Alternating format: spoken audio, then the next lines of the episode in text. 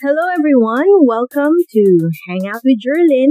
And for today's episode, our fifth episode, it's very special for me dahil um, if you have listened to my last episode, yun nga, um, marami nagkasakit sa bahay. And we all know na sa panahon ngayon, marami nagsasabi bawal magkasakit, pero hindi natin naiiwasan magkasakit. Paano ba, pag nagkasakit tayo, anong fallback natin? And with that, uh, I want to introduce a very special guest for my podcast who will teach us or share something about financial preparedness. And here she is. I will let her introduce herself. Uh, Jingle. Hi, Jinx. Hi, Jay! Thank you, Al. Ayan, salamat sa invitation. And belated happy birthday. Nako, same to you. How's your um how's the feeling life after 40? Um, exciting. Parang pakiramdam ko ano, ito pa lang yung, ito pa lang yung real. Yung real na real na life, di ba? Actually, parang practice lang pala siya. ito na pala yung game na. Para naman sa mga hindi nakakaalam, paano ba tayo nagkakilala? Do you remember the time, the day, the consequences? How long? Sabi, hindi ako na, hindi ko, hindi ako nakapag-aral, J. Ikaw na magsabi. Hindi po. Um, Jingle is not just a friend, but uh, kababata siya. Because we met each other during our high school days. Imagine that. That was like, hindi ko na kaya, hindi ko na kaya mag-calculate how many years ago. We were just about 14 years old. Second year. Naging classmate ko siya ng second year high school. Ayan. So, alam niyo na, high school life, all my high school life, everything. so we basically grew up together. Yung mga teenage problems na nararamdaman ng mga millennials ngayon, ayan, pinagdaanan din namin yan. So anyway, um, throughout the years, of course, we remained friends. Ito na yung mga tried and tested. Uh, lumaki na yung pamilya ng barkada and uh, after all these years, we're all still friends. At kahit hindi masyadong, yun na naman eh, kahit hindi masyadong na contact yung isa't isa, pagdating sa mga um, crisis or any event to celebrate, nandyan pa rin. Parang, parang walang panahon na lumipas. Nandun pa rin yung closeness. Hindi kailangan mag-explain, hindi kailangan ng ano, kasi kilala niyo yung isa't isa. So, that is who Jingle is in my life. But besides that, um, she is also a teacher, di ba? Yes, pareho kami ni Jerlyn. Talagang teacher by heart. Yung, kumbaga, walang pagod basta nagtuturo. Yan. Tama ba, Je? Yes, of course. Lalo na, di ba, yung may kanya-kanya ng purpose kahit anong subject ang tinuturo mo. But besides teaching, um, Jinx, can you tell them more about like your professional background? Ay, oo, tama. Sige. Um, uh, to give you a brief background, Yes. sana brief lang talaga to, hindi to matagal, no? Sige, o maging series ko. And also, why why am I asking her to share her um, expertise or her experience yan pagdating sa financial preparedness? Kasi yun ang kanyang current mission. Yes, agree. Thank you. Sige. Uh, thank you for allowing me to share paano ba ako napunta dito.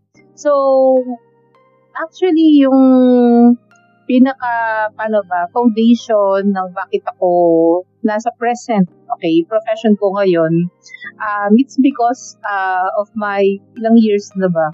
Almost 17 years na rin ako nagtuturo. And I'm a physical therapist, okay, and at the same time, I'm a stroke survivor at the age of 32.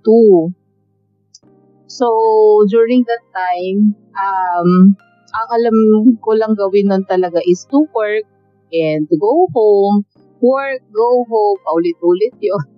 As in, parang akala ko, um, yun lang talaga yung pinaka ah dapat uh, pinaghahandaan yung maging maayos yung trabaho mo, yung makapag-provide ka sa family mo, like that.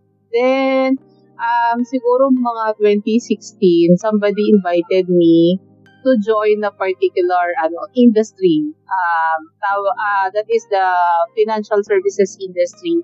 For an for an anatomy teacher, parang that's very talagang zero knowledge talaga ako doon. But but then again, nung narinig ko what's the purpose, what's the mission, that is to educate to educate um especially breadwinners, no, um, how to properly prepare for their future or um, to prepare something for any financial crisis in the future. Um, yun, minahal ko yung mission. Kasi parang naisip ko, magtuturo din naman ako, di ba? So, at least itong tinuturo ko is not in the book, but it's applicable sa day-to-day na buhay natin. So, that's why ngayon, at the moment, ngayon, um, I'm a financial advisor, pay, uh, sa True Life UK. So, what we do is we consistently uh, reach out to breadwinners, millennials, kay uh, mothers, okay, and teach them the importance of uh, financial planning. So, yun yung nagustuhan ko sa kanya.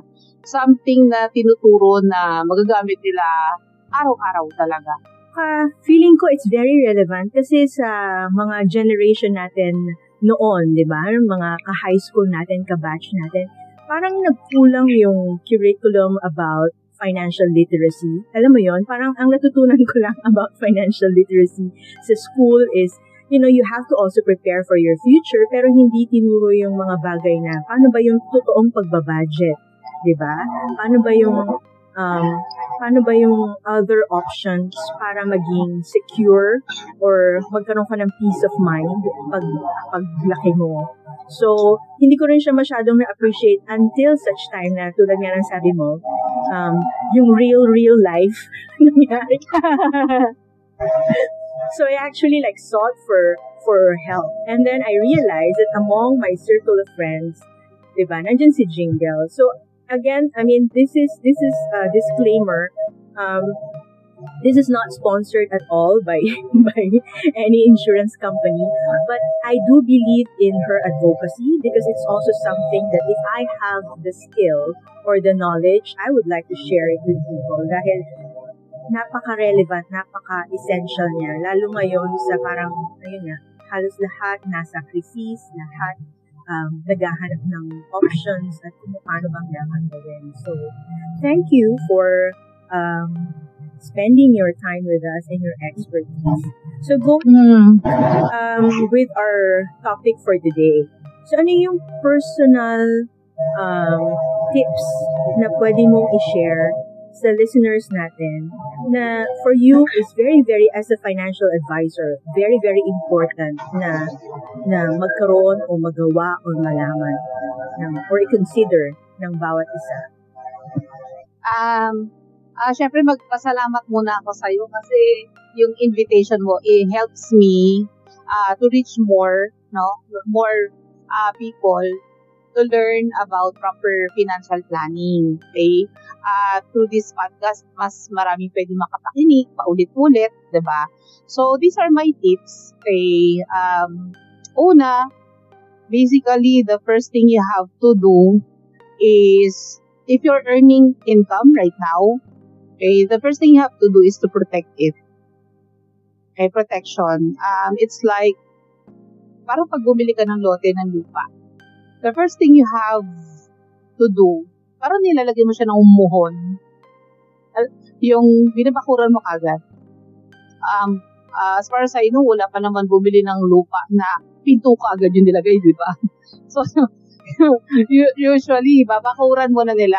Okay? Even, even sa mga cellphone, gadgets natin, the first uh, thing na pumapasok sa isip natin is to protect it. Kasi it's something uh, uh, valuable for us. Okay, so the reason why we're working is because we need the income to provide for our family. So that goes, uh, ang ibig sabihin nun, uh, income is very important. Okay, so if it's important, the first step in correct financial planning is to protect it. So that's my first tip. Okay, uh, second tip is um, once you are you're done uh, protecting your income from okay uh, events that may okay, stop you from earning it. Ano ba yung mga yon? Pag nagkasakit ka, it may stop you from earning income. Nagkasakit ka, na-accident ka, or disabled. Okay, so when you, once you have already uh, a particular, ano ba, uh, way or plan na you can protect your income, you can proceed with the next part. Okay, the next part is, doon ka na pwedeng mag-build ng wealth mo. Okay? Um, you cannot start building your wealth kung hindi pa stable yung pinaka-foundation. Um, lagi ko kasi sinasabi yan sa mga nakakausap ko. Yes, it's nice to, ano, it's nice to have different means to grow your money. But before you grow your money, make sure that unshakable yung pinaka-source ng money. Yung tipo ba, in any financial crisis na mangyari sa'yo, the, paano ba, cash flow, okay, hindi siya, ma, hindi siya mababother, hindi siya ma, ma, manginginig, or paano ba, ma, hindi siya masashaken. Kasi or else, if you start um, building your uh, wealth without a good foundation, you'll always go back. You'll always go back sa foundation. Paulit-ulit lang. So, minsan, ang mangyayari nun is, nagkasakit ka lang, ang sakit sa pakiramdam na yung pinagkakitaan mo, yung na-invest mo, yung kinita mo, biglang dahil nga nagkasakit at wala kang something na uh, to use for that illness, magagamit mo kagad siya. And na, naisip ko yun noon dati na parang nung 2018 I suffered from ano, yung sleep disc nga that it required general operation. Then the doctor, uh, syempre top doctor talaga yung hinanap ko. Ang PF niya is ano 200,000. PF pa lang niya yon. So, and that is cash. Ang hirap. Yes, Ang hirap Yes. buhay. that is cash. Imagine, parang, parang, uh, I'm only 38 then, parang napapaisip ako, oh my God, if I haven't, ano, we haven't prepared for this one, we'll go back to zero. Okay, something that hindi naturo sa atin nung high school, sabi mo nga kanina, walang, kasi a- as, ang naaalala ko lang dati nun is, pag-iihan mo yung pag-aaral mo, pag nagkatrabaho ka na, mag-ipon ka, wag mo kaming kakalimutan, mga ganun lang. Pero yung, yung, hindi ba, that's true. Sabi ko, ganun, parang, parang, parang walang nagsabi, walang nagsabi sa atin na, oh, ganito, pag sa unang sweldo mo, eh, kahit magkano pa yan, magtabi ka True. for the future. Yung kulang eh, di ba? Parang sinabi lang sa'yo mag-save ka, hindi tinuro kung paano at bakit. Yung, Yeah, oo. Oo, tsaka parang ang ang notion lang nun is basta mag-ipon ka sa bank. Paulit-ulit 'yon. Pero walang walang sinabi na pag inipon mo sa pera yung ah, yung pera mo sa bank, it will grow. At pag nag-grow na siya, then you learn how to properly, walang ganon, Mars. Parang walang, walang, bala ka na sa buhay mo, mag-ipon ka. Oo, oo, oo. And, um, an anong nag-part, balik tayo doon sa sakit ko. Nung part na parang, nung nagkasakit, parang may isip ko noon. Ah, minsan kasi, guys, pag nagkakasakit tayo, tapos, syempre, gagamitin natin yung naipon natin pera, nagamit natin yung lahat talaga na emergency. Yung pala yung naipon natin, pang isang klaseng emergency lang. Hmm. Diba? Parang, every time I ask someone, o paano ba yung, um, okay, um, magkano yung emergency fund mo sakaling nagkaroon ng accident? Kunyari, two, two months ago, nagkaroon ng accident, magkano ba yung ready fund mo? Magkano yung ready fund mo? So, magsasabi sila ng amount. O then next, eh paano kunyari, after that accident, nagkaroon ng disability? Magkano ba yung natira mo sa ready fund mo? Yung pala, they, they realize na, hala, isa lang pala yung ready fund nila. Kung ano na lang yung maunang mangyari, doon na gagamitin. ba? Okay, tapos, um, you'll end up seeking help, financial help Hmm. uh, to relatives and friends. And ang pinakamasakit nun, syempre, if makakarinig ka ng part na di ba nagkatrabaho ka? No. Nasaan yung ipon mo?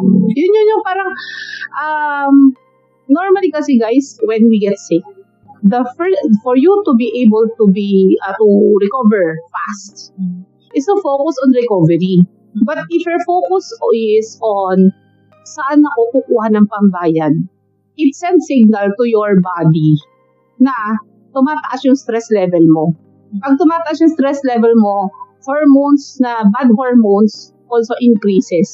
That, uh, ano ba, uh, delays, Mhm. delays the uh, recovery of your body. True. Um, ito, na- ito napulot ko to talaga sa tatay ko. Eh, hindi ko alam, sabi magkakapatid, ako lagi may, ano, masaklap na tama, di ba? Na-stroke na, na-slip disc pa, di ba? Ang tibay.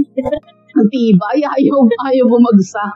Okay, parang lagi sinasabi niya sa amin noon is, um, every time na may sakit kami, he always mentions na, don't worry about finances. Um, jingle, jingle, every day. Huwag na huwag mong iisipin ang pangbayan. Lalo tayong tatagal dito kapag inisip mo yan. Kami, kami ang mag-iisip nun. And it helps Mhm. a lot.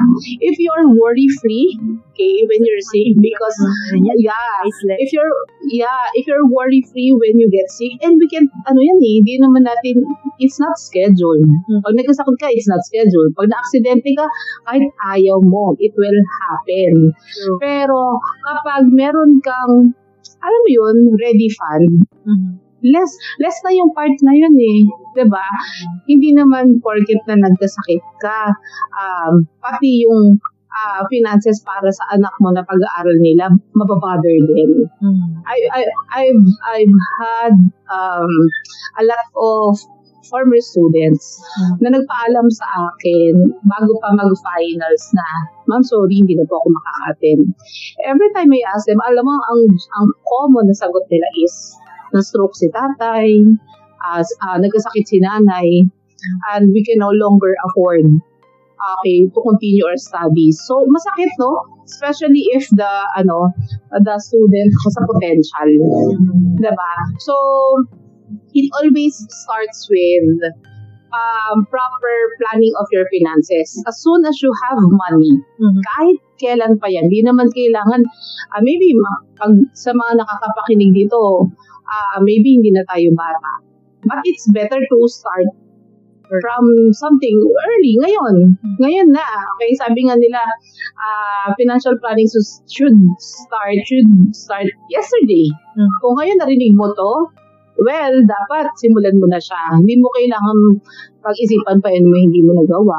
Okay? Yun yung ano, yung mga um, masasabi na, you know, para lang ba to dun sa may mga extra?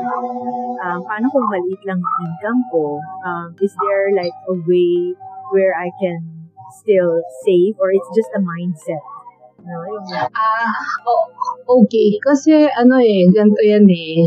Okay, sabi nga nila, ah, kapag hindi mo sinimulan yan sa maliit na kinikita mo ngayon, paano mo siya magagawa sa panahon na malaki na siya?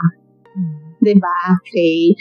Kumbaga, hindi mo naman iintayin na mabutas yung buong bubong nyo bago mo lagyan ng tapal yung maliit na butas. Hmm. In short, whatever you have right now, you set a particular percentage na gusto mong itabi. Commit to it. Una, set a percentage, ilan, ilan yung itatabi mo para any any amount na kitain mo, fixed. O I'll be setting, uh, I, will, I will set aside 20% of my income because I know for myself, I'm gonna get old. And when I get old, I have plans for myself kasi I can I can now enjoy life kasi wala na akong work. So, if you will not do something uh, right now, matakot ka na sa future mo. Hmm. Kasi wala kang wala kang pinaghandaan ngayon eh, 'di ba? Um kung hindi ka pa Kunti, di ba? Lumalaki din yan in the future, hindi mo marirealize eh. Basta siguro maging consistent ka lang. Yes, yes, totoo. Hindi hindi mo kailangan big time. Hmm. Hindi parang actually kahit sa business, kahit sa I mean, may pinanganak ba na bata na college agad? But I, ang, ang- my point is parang parang parang parang sa ngipin mo, gusto mo ba pag tumubo sila sabay-sabay, isang bagsak, may ngipin ka na. Okay? Simula isa-isa lang talaga yan. And be consistent. Mm. Simulan mo, kahit pa isa-isa, pero consistent. Magkaiba kasi yung isang nagbagsak ka, o yan, okay na yan. Okay? It does not follow. ba? Um, basically, tama ka. You should start ngayon. Habang naririnig mo, habang naririnig mo to ngayon, okay? Parang sabihin na natin na you'll think us in the future na napakinggan mo tong podcast na to. Para masabi mo na, ah, buti pala, simulan ko. I decided to start. Meron kasing sasabihin lang natin, sige gagawin ko, pero hindi tayo talaga nag-act on it. Then do it consistently. Then your future self will thank you Hmm. for, talagang sasabihin niya, flashback, kailan ko ba ito sinimulan? Mm. 'Di ba?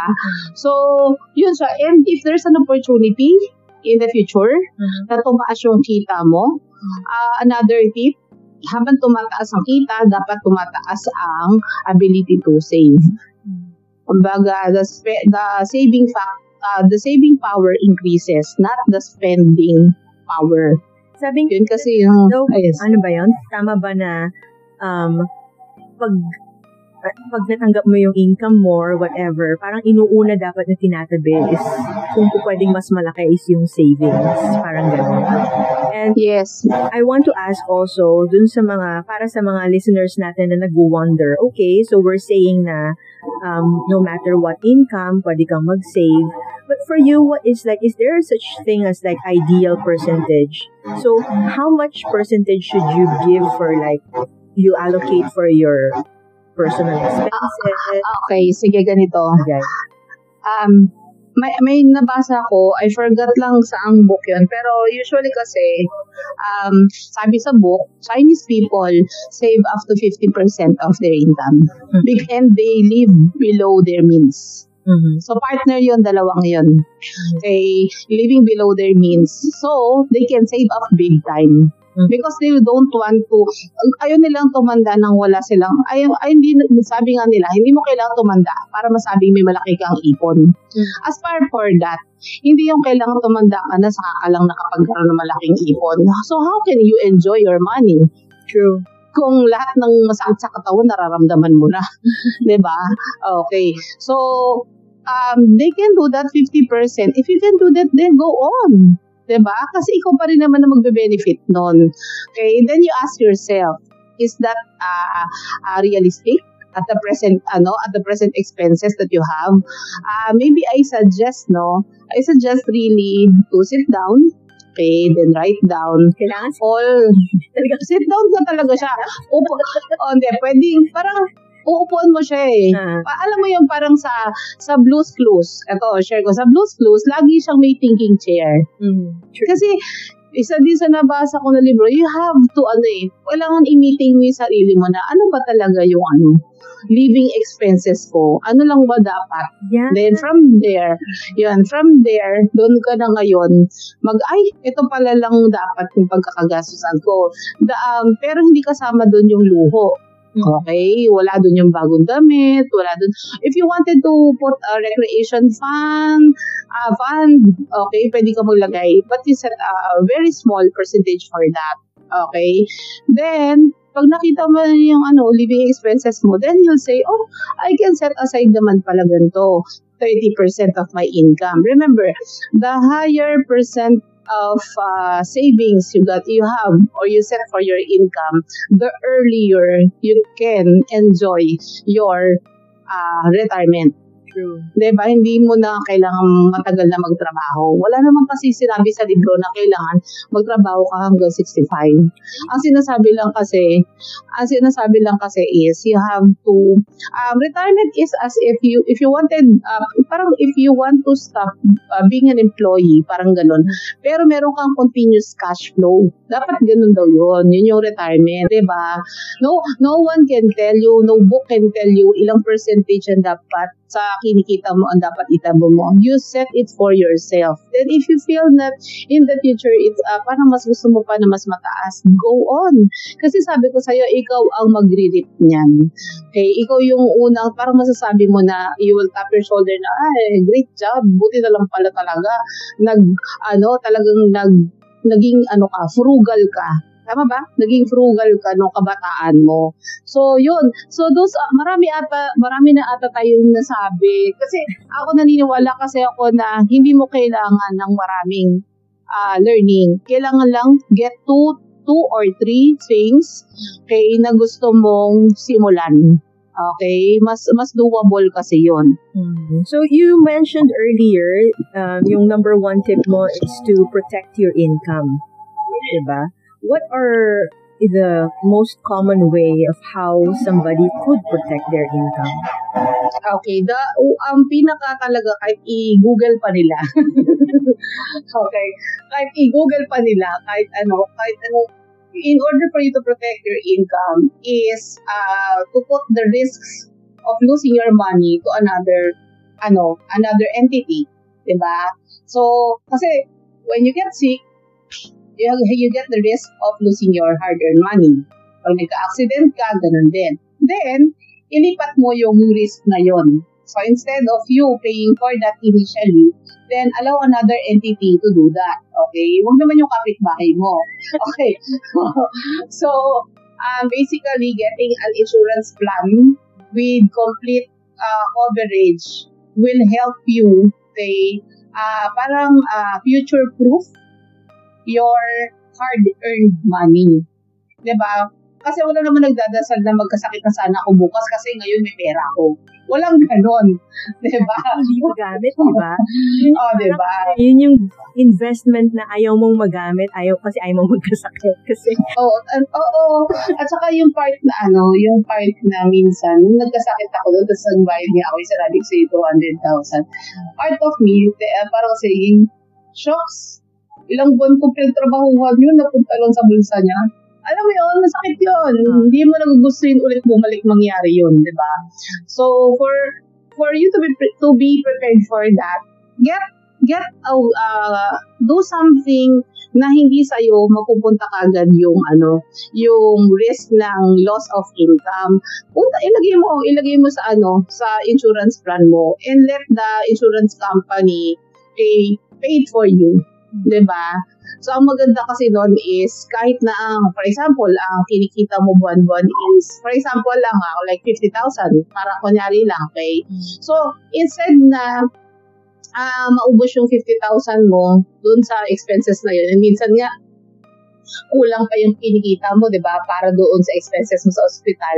So, with, if you are, ano, a policy holder, okay, tumataas yung ah, worth mo, okay, Ah, kasi instead na yung 50,000 lang yung meron ka ah, to pay for that ah, particular hospital bill, for example, okay, so, the plan that you got can help you financially.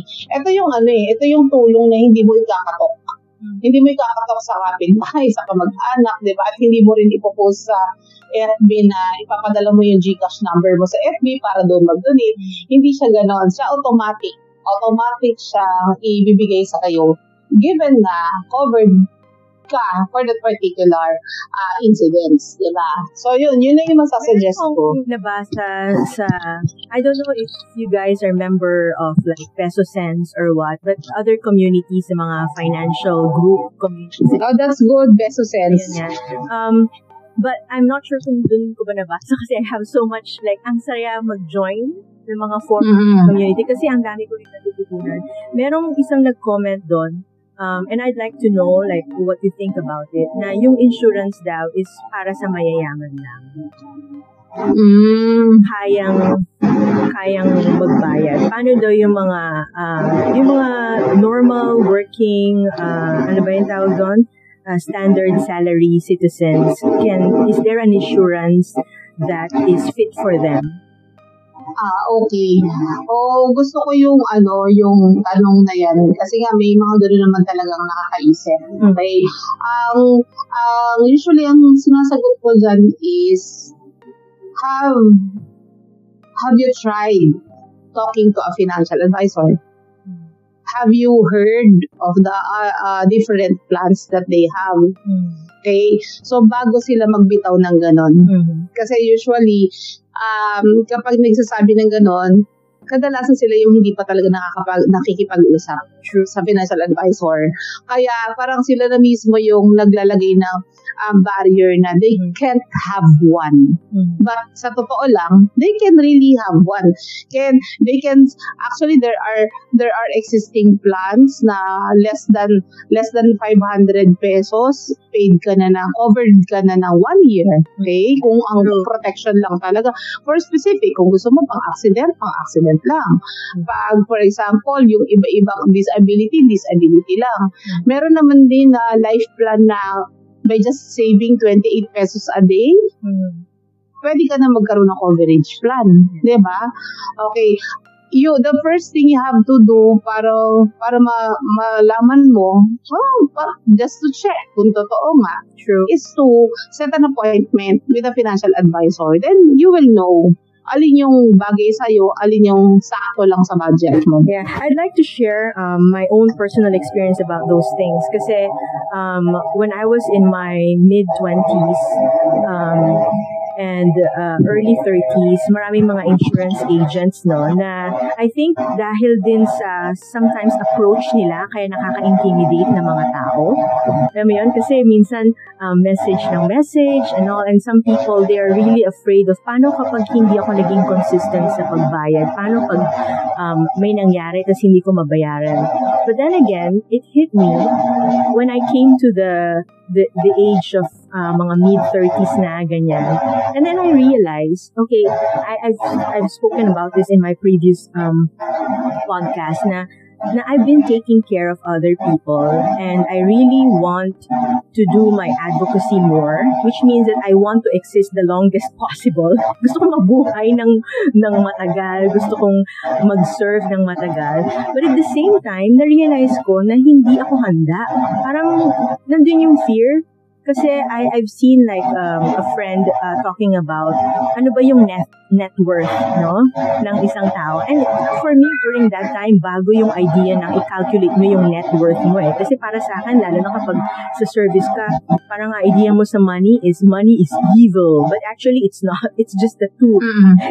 Nasa iyo yun kung gagaw kung dadali mo siya sa evil or sa sa sa good, 'di ba? So when I try to calculate my my net worth, it's not so much. And um, for my age, parang I was kind of like expecting more, but also no regrets because I knew where my money went. It's just that I worry, paano kung may mangyari sa akin? Paano yung mga tao na gusto kong tulungan? No? So, kailangan protektahan ko yung sarili ko like you said, protect my income by protecting the source of my income, which is myself. and that was the time in 2019, yun nga, na nakita ko yung mga post mo and I realized that, oh, okay, so I really have somebody that I can ask questions. And I'm so, I'm so thankful because Jingle is just not a friend, but she, she's, she's, I'm not saying this dahil nga kaibigan ko, but for those who know her, um, she's not the type who's who will not sell insurance to you, but she will explain to you the things that you need to know and let you decide. So, um, very thankful ako dahil during that encounter, na talagang sinadya pa niya, sinadya pa niya ako sa hotel. Natatandaan mo ba yun? May dala kang Yes. Mm-mm. And for her, it's for for me, it's like an advocacy, no? So pag may mga taong willing tayong tulungan, bigyan natin sila ng chance na magpaliwanag kasi para sa atin yun, eh, lalo na kung marami tayong tanong. And you realize that napaka-importante na maprotektahan para sa akin na I'm sharing my own insight kasi ngayon na may COVID, ngayon na ang daming pwedeng mangyari, parang kahit pa paano hindi mo mababayaran yung peace of mind na meron ka na kapag nawala ka, hindi hindi nga nga yung family mo or at the same time, kung magkasakit man ako, hindi ako walang-wala. Yung Yes. Meron- may dignidad, may dignidad ka pa. yung meron kang meron kang meron kang something, meron kang fallback. Yeah. At At saka ano eh, hindi ka hindi mo rin may mga savings Yes. protected din yung mga ibang um, pinag-iipunan mo. So, very thankful Mm. ako na na napaliwanag yung bagay na ganun sa akin, which made me decide, in the end, to have myself insured. Kaya, ayun. Salamat sa... Congrats! Congrats nun. Kasi kahit, kahit anong pinag-usapan natin, kung hindi mo siya sinimulan, wala rin. Hmm. ba? Yeah. Ganun siya. Kumbaga parang nag-aral lang tayo. Kunyari, nag-aral ka ng gan paggaganchilyo pero hindi ka naman nagganchilyo. Nonsense. ba? oh, yun siya. Mm. Hanggang doon ka lang sa part na um, I wonder kung sinumulan ko kagad yun. Hanggang doon ka na lang. Mm. Kasi hindi mo malalaman kung maganda ba yung naging uh, decision mo or not. Yeah. So I guess yung um for me my main takeaway um so far sa pinag-usapan natin is yun nga um protect your income by uh, getting yourself insured kung kaya. And again, yung reason na kung kaya is it depends on what you value currently. Um, kasi kung walang panggastos para sa time na may sakit ka, pero meron kang pang bubble tea, or kang pang Starbucks, or meron Mm-mm. pang order ng um, uh, Chowking, mga Mm-mm. So, Mm. tingnan time na mangyari yung worst or worst case scenario mo, parang mas maganda na i-invest yung mga bagay na ganon or um, you can live without at the moment dun sa sarili mo um, para magawa mo yung mga bagay na gusto mo pang gawin nang walang masyadong pag-aalala. And another thing is yung cash flow na sinabi mo na magkaroon ng stable foundation um, to slowly build your wealth. Ano naman yung simple tips mo to slowly build one's wealth? Paano sila magsisimula? Lalo na sa mga millennials na willing to dare and try new things. Mm, okay, number one, okay, if you have a current ano source of income, um, make sure na ah, consistent na, na ginagawa mo talaga yung work mo doon. Pangalawa, if you have another ano set of skills that you're passionate about, that is not a part of your work, okay, you can venture into that. Kasi there's a potential uh, earnings when you do what you're passionate about. Uh, I, I, I've met a lot of people. Mer meron ako isang kaibigan niya na meron siyang biniventure. Nakakatuwa lang na. For the longest time, parang training officer siya sa isang hospital. Uh, part siya ng HR HRD or uh, department. Okay? So, alam ko yun yung work niya. But parang re- recently, ito mga past few months, he's been cooking, cooking, cooking. Al- alam mo yun, tapos ah, nagpapadala siya ng ano. And we we know him, kung sino man nakakilala sa kanya. Alam namin na masarap talaga siya magluto. So, ang nangyari sa kanya ngayon is, since sobrang ah, master na niya yung current job niya, so from Monday to Friday, total ano talaga siya, yung buong ah yung trabaho niya, ginagawa niya din maayos. Tapos, he's really excited every Saturday and Sunday. Doon siya ah, nagkaroon ng um, another source of income. So, what I'm saying is, okay, at this time, hindi na sapat kasi na isa lang yung income mo. Okay. So, i- hindi ko rin naman sinasabi na kumuha ka ng dalawang bato, ipokpok mo sa ulo mo. Okay. So, what I'm saying is, God has given us a lot of talents. You just have to tap, tap it, check ano ba yung potential na pwedeng ah, gawin mo. Why, why, why did I say na yung something passionate ka? Kasi, when you do that, you will never feel tired doing it. Oh, Okay, tapos, work means fun. Diba? Mm-mm. Kung na-realize na, na, oo, napapagod ka, pero nandun yung fulfillment.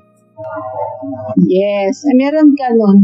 Meron ka nun. And if you have discovered that, okay, um, master it, then mali mo, it may be one way for you to have another source of income that will increase your cash flow.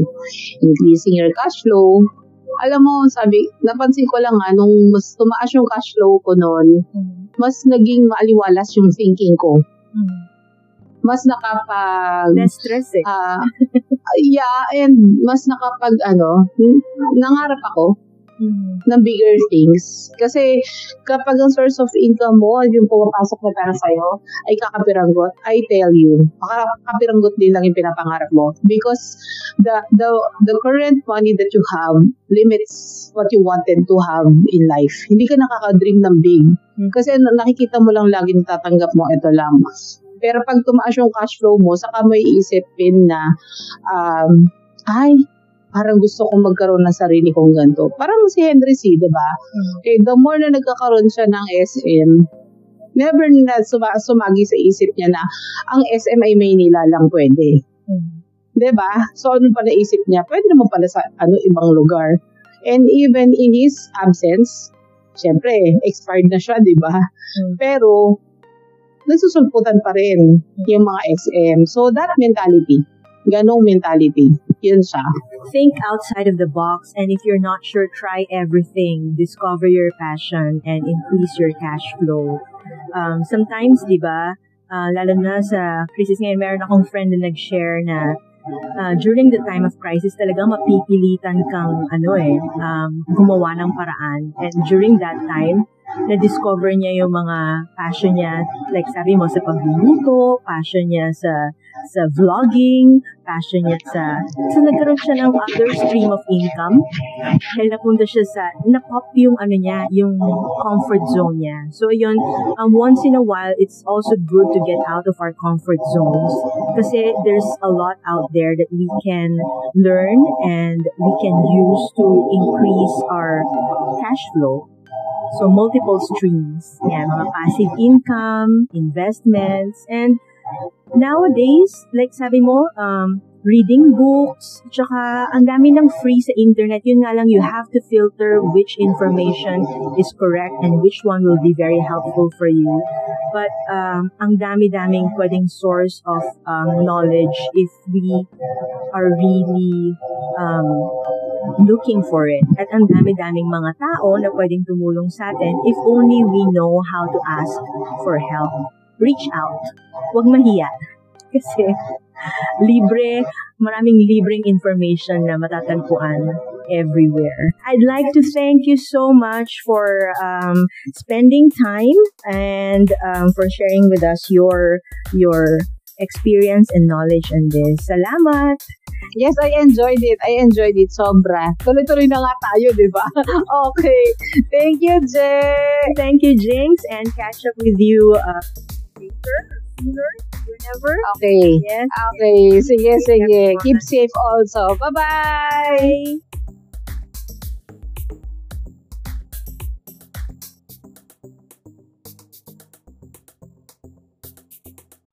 Hang Out with Jerlyn will be a weekly podcast released every Thursday. Episodes will be in a mixture of Filipino and English languages, and who knows, maybe more. This podcast represents my own opinion and my guests in the episodes. The content is for informational purposes only and should not be taken as professional advice unless otherwise stated. Thanks for being there.